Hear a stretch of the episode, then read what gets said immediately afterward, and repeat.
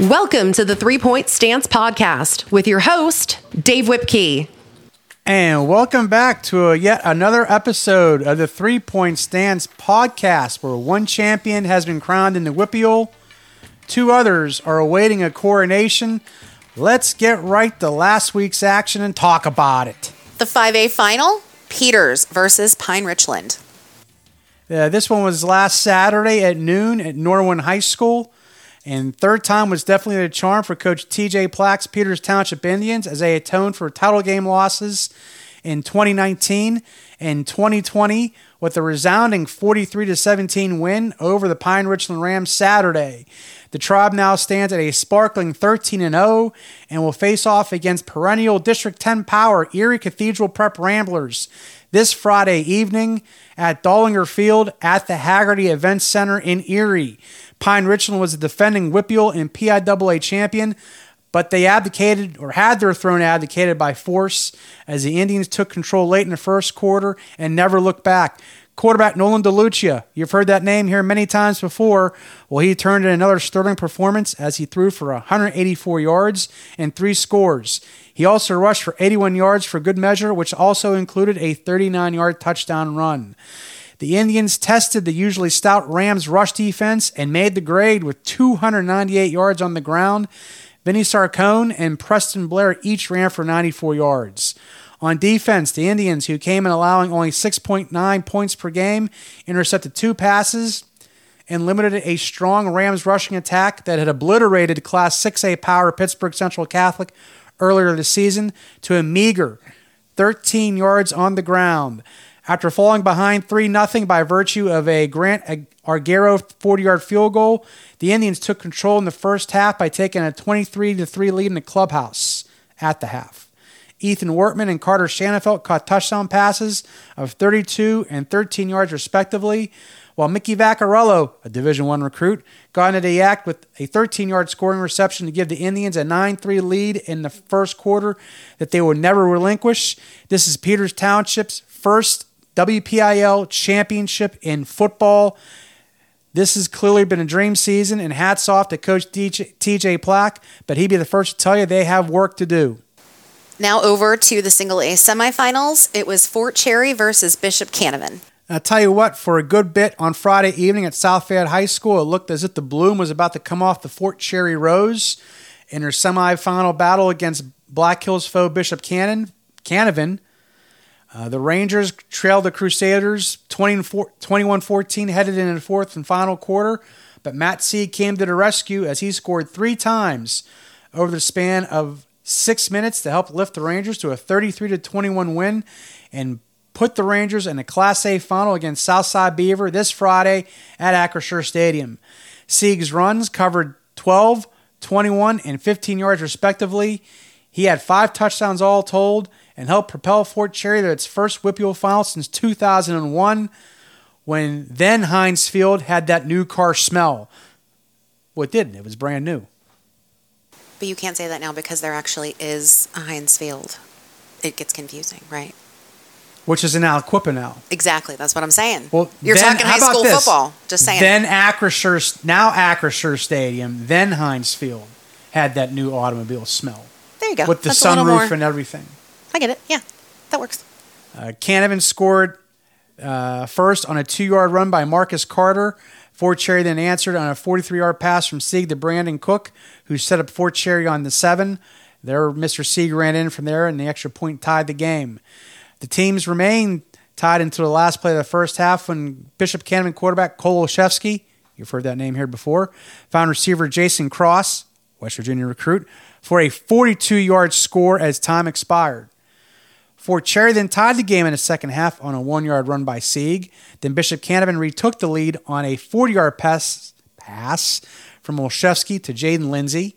Fort Cherry then answered again on another 12-yard run by Sieg, which was preceded by another big pass from Sieg to Cook, this one from 33 yards. After an offside penalty, Gary decided to go for 2. However, the conversion attempt failed. But this is when Matt Sieg took over, and just like that, Fort Cherry found themselves winning the game and heading off to the Class A championship at Acrisure. Just as an aside, as a Bishop Canevin graduate. Well, at the time it was Canevin, not Bishop.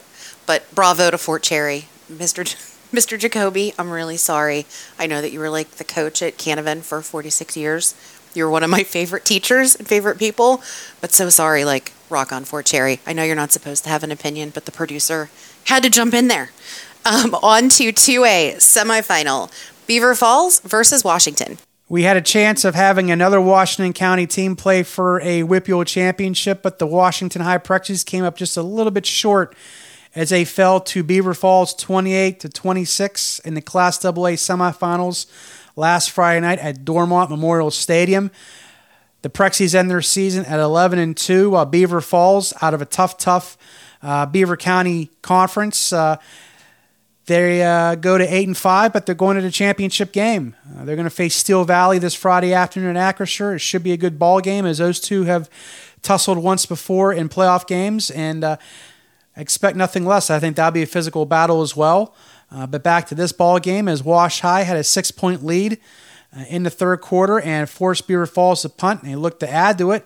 But a fumble on the return gave the Tigers the ball at the Prexies' 4-yard line, and from there, running back Tatalian Beauford scored from 4 yards out, added the 2-point conversion run, and that gave Beaver Falls the winning margin. Washington's offense played uphill much of the evening and struggled, but was buoyed by a defense that scored twice on interception returns, one of which occurred when Elijah Thomas intercepted a Caden Brickner pass and took it home 100 yards for a score to cut the Beaver Falls lead to 14-6 midway through the second quarter. Xavier Willis's 50-yard catch and run from Tristan Reed, along with an Eddie Lewis 2-point run, knotted a contest at 14 with 5 minutes left in the half. Jay Nemeth's 66-yard pick six tied the contest at 20 in the third quarter.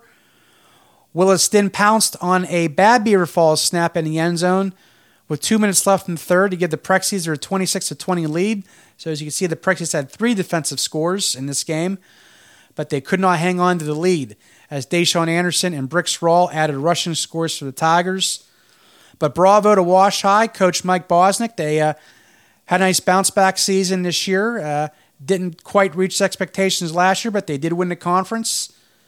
They did win a couple playoff games, and they were just a couple points away from getting back to another final. They got some young ball players looking to step up next year. I expect the Prexies to have another strong year next year. Over to the 3A semifinals, Bell Vernon versus East Allegheny.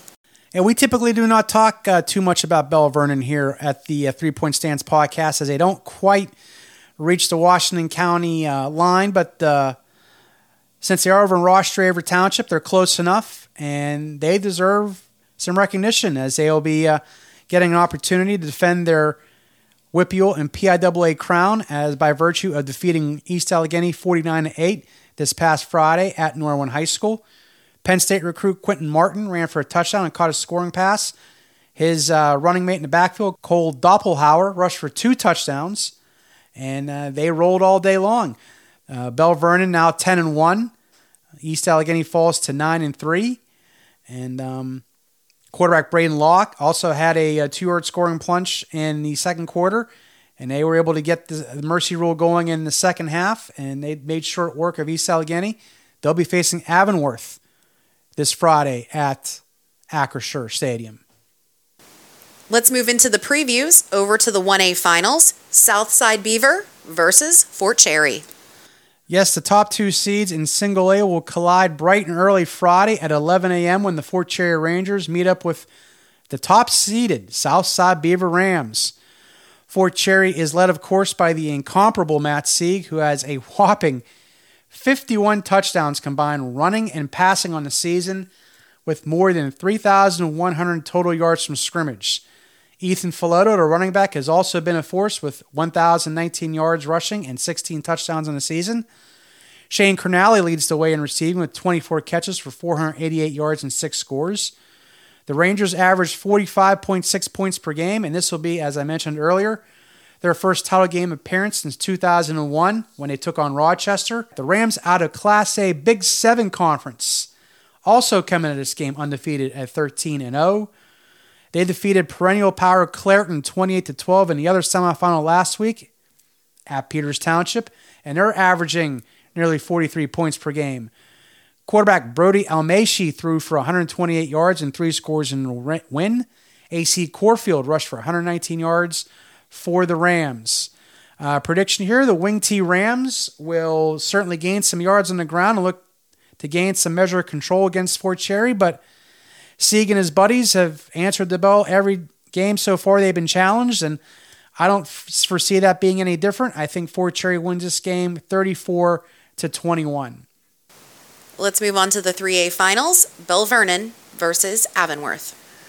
Yes, these two will meet in a rematch of last year's game, in which the Leopards won by a count of 24-7. As I mentioned, Bell Vernon will be led by Penn State recruit Quentin Martin at running back, and his quarterback teammate, Eastern Michigan recruit Braden Locks, will lead the way. Martin and Cole Doppelhauer have combined for 24 scores on the season on the ground, while the Antelopes will be led by running back Dimitri Valseris, who has nearly 900 yards rushing and 10 scores. Quarterback Carson Bellinger has thrown for 21 touchdowns on the season. I think this game will be close, but I think at the end, Bell Vernon's got too much. I'm going to take the Leopards 28-17 over the Antelopes.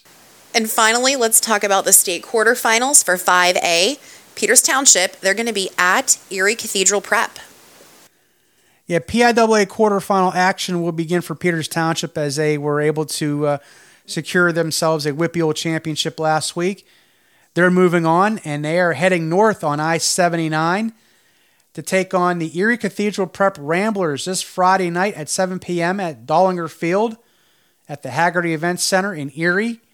The Ramblers are 7-3 of District 10, and they have a history of taking down Whippeal teams in this spot. They've beaten the likes of Thomas Jefferson. They've beaten the likes of Woodland Hills.